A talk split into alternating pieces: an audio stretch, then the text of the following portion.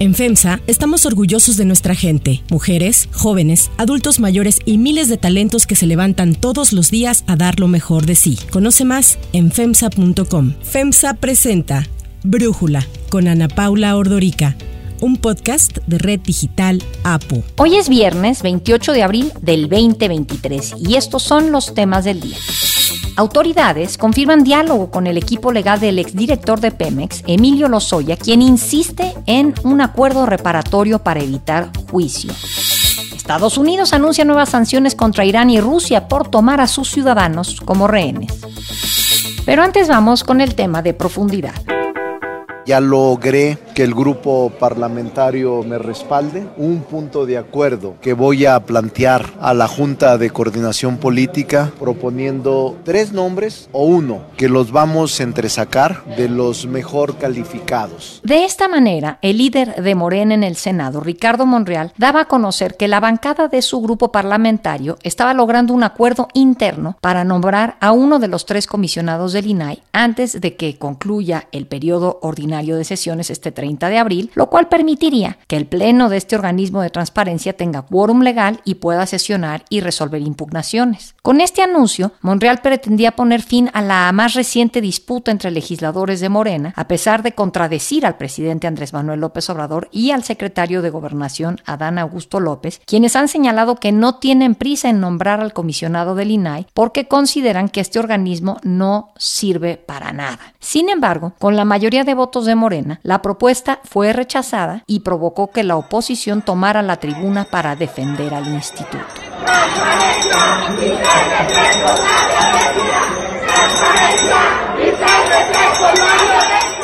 Al ser cuestionados en conferencia de prensa, los senadores de Morena no explicaron por qué rechazaron la candidatura de Ricardo Salgado para ocupar el cargo de comisionado del INAI, contradiciendo claramente lo que unas horas antes había dicho Monreal, y señalaron que no es el único tema que está pendiente ni el más importante. Dijeron los senadores de Morena, que hay 76 nombramientos pendientes y cuestionaron a la oposición por estar tan preocupados solo por uno, el del INAI. Los senadores morenistas solo indicaron que así es la democracia. Pero ¿qué gritan? Si se hizo lo que en cualquier procedimiento legislativo ocurre. Hay una votación, si la votación es favorable, pues pasa. Si no es favorable, pues no pasa. Entonces, ¿qué ocurrió en esta votación? Pues que no pasó la propuesta. Eso es democracia, para eso estamos. Hace unos días el secretario de Gobernación negó que el gobierno quiera dejar inoperante al Instituto Nacional de Transparencia, aunque celebró el fallo de la Suprema Corte para que no puedan sesionar con cuatro comisionados ante la falta de nombramientos. Yo sostengo que el INAI es un instituto inoperante que y basta con revisar la currícula de los comisionados, pues que ha servido como botín político. Se han dedicado ahí, como en otros institutos, pues a repartirse por cuotas los partidos políticos, los nombramientos de los órganos aparentemente autónomos y que eso no ayuda ni a la transparencia ni a la consolidación de un régimen democrático en el país. Y es que más temprano el presidente de la mesa directiva del Senado, Alejandro Armenta, presentó una iniciativa con proyecto de decreto para para abrogar la Ley General de Transparencia y Acceso a la Información Pública, para desaparecer al INAI y que sus funciones pasaran a la Secretaría de la Función Pública. No obstante, más tarde y sin dar ninguna explicación, fue bajada de la Gaceta Parlamentaria esta propuesta. Sin embargo, Alejandro Armenta dio a conocer más tarde que retiró su iniciativa para desaparecer al INAI porque había que corregirle un error técnico y es que el legislador poblano explicó que en lugar de trasladar las atribuciones del INAI a la Secretaría Secretaría de la Función Pública debería de adjudicarlo a la Auditoría Superior de la Federación, ya que de acuerdo a la Constitución, la Federación deberá de contar con un organismo autónomo, con lo que reiteró el desacuerdo con Ricardo Monreal, quien busca mantener funcionando al INAI. En mi derecho como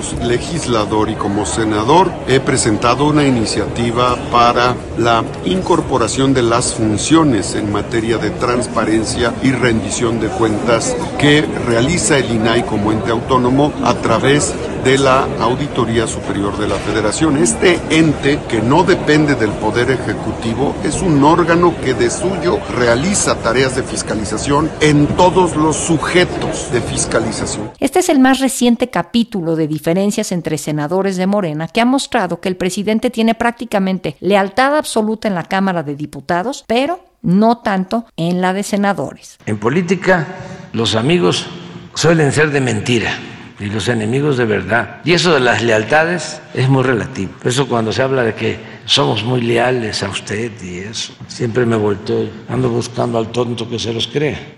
El análisis. Para entender qué significa esta división de Morena en el Senado, le agradezco a Luis Carlos Ugalde, presidente de Integralia Consultores, platicar con nosotros. Luis Carlos, a ver, entiendo que hay 60 senadores de Morena de los 128, entonces no tienen ni mayoría simple, pero más allá de eso, de estos 60, no todos son leales absolutos al presidente. Y de entre ellos, pues está Ricardo Monreal como uno que a veces sí y a veces no. ¿Cómo ves tú estas divisiones dentro de Morena en el Senado? Pues yo creo que son parte del desgaste de liderazgo de Ricardo Monreal, que claramente pues ha perdido cada vez y cada vez más fuerza y ese es un factor. Dos, de la mano de esto está la irrupción de grupos, digamos, de morenistas radicales como César Cravioto, que siempre ha estado disputándole a Ricardo Monreal su control político. Algunos de estos son aliados de Claudia Sheinbaum y claramente quieren afectar el liderazgo de Ricardo Monreal. Supongo que en estos momentos, además, el hecho de que no haya una presencia física de López Obrador en la escena también les da más margen de libertad. El último día el penúltimo día de sesiones del Senado, después de esto, prácticamente en los hechos, termina la labor de la legislatura, porque bueno, habrá que aprobar el presupuesto a fines de año, pero ya es muy difícil que el Congreso pueda tener una actividad relevante una vez que inician las campañas en los próximos meses. Entonces, yo creo que esto es una combinación de que, pues claramente Monreal no tiene comunicación con el presidente, no tiene además el liderazgo que tenía antes y es parte de la disputa de la candidatura presidencial. Ahora uno pensaría que estas divisiones de opinión dentro del partido gobernante entre el legislativo y el ejecutivo son sanos para la democracia. Pero me da la impresión que el presidente no lo ve así y siente que más bien hay una deslealtad, ¿no? Me parece que si esta división fuera fruto de una deliberación profunda para mejorar las leyes, sería algo bienvenido. Pero lo que básicamente hizo Morena, que fue bloquear el nombramiento de comisionado del INAI, que ya era una cosa que se había negociado, me parece que simplemente es una disrupción para incumplir con un mandato constitucional para bloquear el funcionamiento de esta institución, para generar más polarización. Entonces, este tipo de indisciplina, irrupción o que se parta en dos, pues me parece que es malo para el país. A mí me hubiera gustado que, por ejemplo, en la Cámara de Diputados que se estaba discutiendo la ley de ciencia y tecnología, hubiera habido gente que hubiera dicho yo no estoy de acuerdo, voto en contra. Pero esta división, pues me parece que es un mal reflejo y además causa daño al país. Ahora, aquí, ¿quién gana? Si es que alguien gana Monreal, gana el presidente, pierde México. ¿Cómo ves este balance de poder, Luis Carlos? No, pues desconozco los detalles, pero claramente pierde el país, claramente es una disputa política interna, me parece que pues no gana nadie, más bien gana el desorden y probablemente en este rejuego pues gane algún aspirante a la presidencia o grupos dentro de Morena, pero no gana la democracia ni gana el país. Ahora, la apuesta de Monreal en todo esto, o sea, me refiero a lo que lleva él como coordinador de la bancada de Morena en el Senado. Él podría haberse doblado ya desde hace tiempo ante el presidente y ha preferido remarcar su independencia. ¿Te parece que ha sido una apuesta atinada para sus aspiraciones políticas? Ricardo Monreal ha jugado en la retórica la idea de que es un senador independiente que defiende la Constitución y en algunos lugares ha llamado a la moderación. Pero en los hechos se ha vuelto un sumiso del presidente de la República, porque en los hechos está básicamente avalando una buena porción de los deseos del presidente. Está tratando de encontrar algunos más márgenes en el nombramiento de los comisionados del INAI y en dos o tres temas, pero en lo general ha sido pues, un coordinador que responda a los intereses del gobierno y del presidente.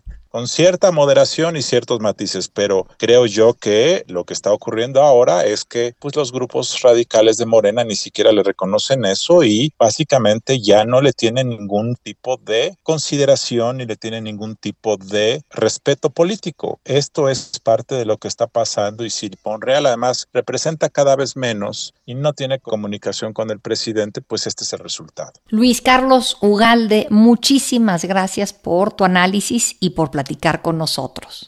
Si te gusta escuchar Brújula, te invitamos a que te suscribas en tu aplicación favorita o que descargues la aplicación Apo Digital. Es totalmente gratis y si te suscribes será más fácil para ti escucharnos. Además, nos puedes dejar un comentario o calificar el podcast para que sigamos creciendo y mejorando para ti.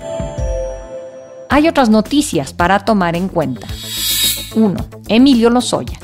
Todo parece indicar que en breve se podría anunciar un acuerdo entre el exdirector de Pemex, Emilio Lozoya, y autoridades federales en relación con la reparación del daño en los casos Odebrecht y agronitrogenados. Ayer se llevó a cabo una audiencia intermedia en la que las partes informarían al juez si habían llegado a un acuerdo en relación con agronitrogenados. La defensa de Lozoya informó que mantiene un diálogo con la Fiscalía General de la República, Petróleos Mexicanos y la Unidad de Inteligencia Financiera, y así lo confirmó Miguel Ontiveros, el abogado del exfuncionario. La postura de esta defensa es que hay todas las condiciones para que a Milo Lozoya, a su madre, a su hermana y a su esposa se les otorguen todos los beneficios que sostiene el ordenamiento jurídico, toda vez que ha aportado suficientes pruebas que señalan al expresidente de México, Enrique Peña Nieto, como responsable de la operación de un aparato organizado de poder enfocado en la corrupción. En este sentido, la defensa del exdirector de Pemex aseguró que cuentan con las pruebas suficientes para responsabilizar y pedir la extradición del expresidente Enrique Peña Nieto. Basado en lo expuesto, el juez de control, Gerardo Alarcón, difirió la audiencia para el 18 de junio a las 12.30 horas. El posible acuerdo que implicaría que Lozoya no enfrente el juicio tiene como único punto de desencuentro el monto de la reparación del daño. Recordemos que el equipo legal de Emilio Lozoya ha ofrecido poco más de 10 millones de dólares, con lo que pide beneficia a Lozoya, tanto en el caso de agronitrogenados como en el de Odebrecht. Además de que se pide que esto sea extendido a su madre, a Margarita Austin, a su hermana, Hilda Margarita, y a su esposa, Mariel Helen. Para Brújula, el periodista Arturo Ángel, quien ha dado seguimiento puntual al caso, nos habla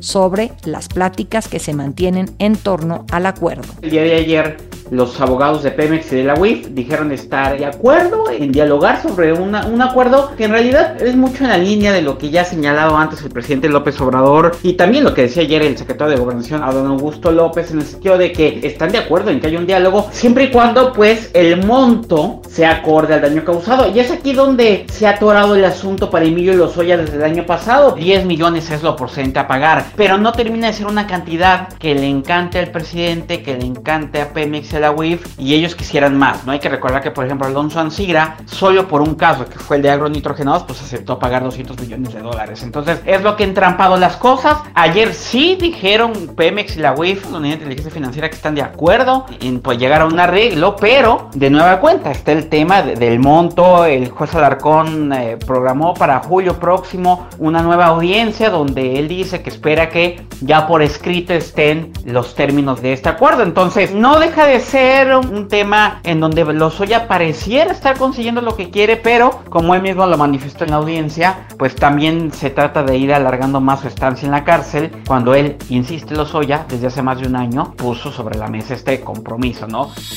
2. Sanciones. Estados Unidos anunció nuevas sanciones a la Guardia Revolucionaria de Irán y a la agencia de inteligencia FSB de Rusia, a quienes acusa de tomar como rehenes a estadounidenses, entre los que menciona al corresponsal del Wall Street Journal, Evan Gershkovich. El gobierno de Biden señaló que no es aceptable el comportamiento despreciable que ha sido el utilizar a personas como monedas de cambio sin pagar las consecuencias. Al menos tres estadounidenses de origen iraní están detenidos en ese país, en Irán, incluido el empresario Siamak Namasi, que se encuentra en prisión desde el 2015. Del lado ruso, Washington busca la liberación de Paul Whelan, un ex marino estadounidense arrestado en 2018 cuando estaba de viaje en Rusia porque fue a una boda, fue condenado a prisión dos años después por presunto espionaje. También está el caso de Evan Gershkovich. El Wall Street Journal, el Washington Post y el New York Times, los tres principales periódicos estadounidenses, publicaron en sus ediciones de ayer toda una plana con un mensaje de apoyo para Evan, a su libertad, a la libertad de expresión y al ejercicio periodístico. Dijeron, informar no es un delito. Para Brújula, David Luno, el jefe de la oficina en Reino Unido del Wall Street Journal, nos actualiza sobre el caso de Evan. La semana pasada, Evan tuvo una presentación en la corte en Rusia, a donde el juez le negó la fianza. Fue de esperarse. Durante la apariencia estuvo Evan detrás de una caja de vidrio, seguramente antibalas. se, se vio bien, un poco delgado, tuvo unos moretones en las muñecas, seguramente por las esposas que ha traído. Y bueno, desde entonces el gobierno de Estados Unidos eh, negó el visa a varios periodistas rusos que iban a ir a la ONU para cubrir la apariencia del ministro de Relaciones Exteriores ruso, Sergei Lavrov, en la ONU. Y como represalia, Rusia hoy negó una visita consular por parte de las autoridades norteamericanas a Evan en la cárcel. Entonces este juego diplomático sigue y en medio está Evan. Pero bueno, la familia y él siguen optimistas, siguen manteniendo esperanzas de, de poder seguir y poder comprobar su inocencia. El año pasado, durante un intercambio de prisioneros con Moscú, Washington logró la liberación de la basquetbolista estadounidense Britney Griner, detenida en Rusia por posesión de un vapeador y líquido que contenía cannabis, y su liberación se logró a cambio de la del traficante de armas Victor Bout, preso en Estados Unidos. Quien pasó 10 meses en una prisión de Rusia, ofreció esta semana su primera conferencia de prensa desde su liberación en diciembre pasado. En su mensaje, alentó a todos los detenidos injustamente a mantenerse fuertes. And I would say to, to everyone that is wrongfully detained right now across the world, stay strong, keep fighting, don't give up, just keep waking up, find a little routine and stick to that routine and as best you can. I know that's what, what helped me, just finding little things. Para cerrar el episodio de hoy, los dejo con música de Don McLean. Did you write the book of love and do you have faith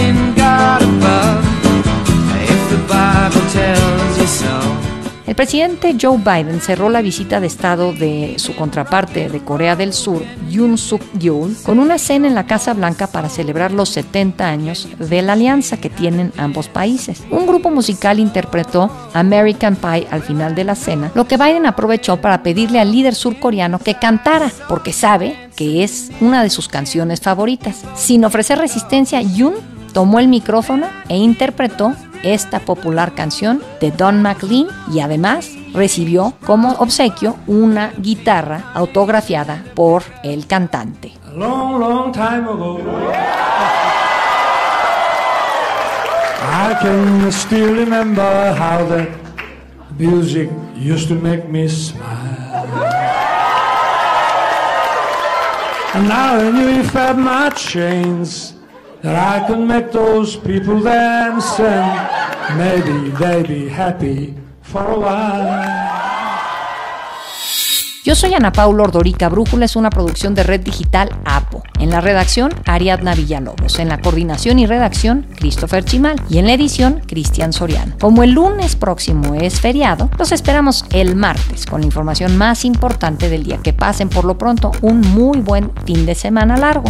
Oxo, Farmacias ISA, Cruz Verde, Oxo Gas, Coca-Cola FEMSA, Invera, Torrey y PTM son algunas de las muchas empresas que crean más de 245 mil empleos tan solo en México y generan valor como parte de FEMSA. FEMSA presentó Brújula con Ana Paula Ordorica, un podcast de Red Digital APO.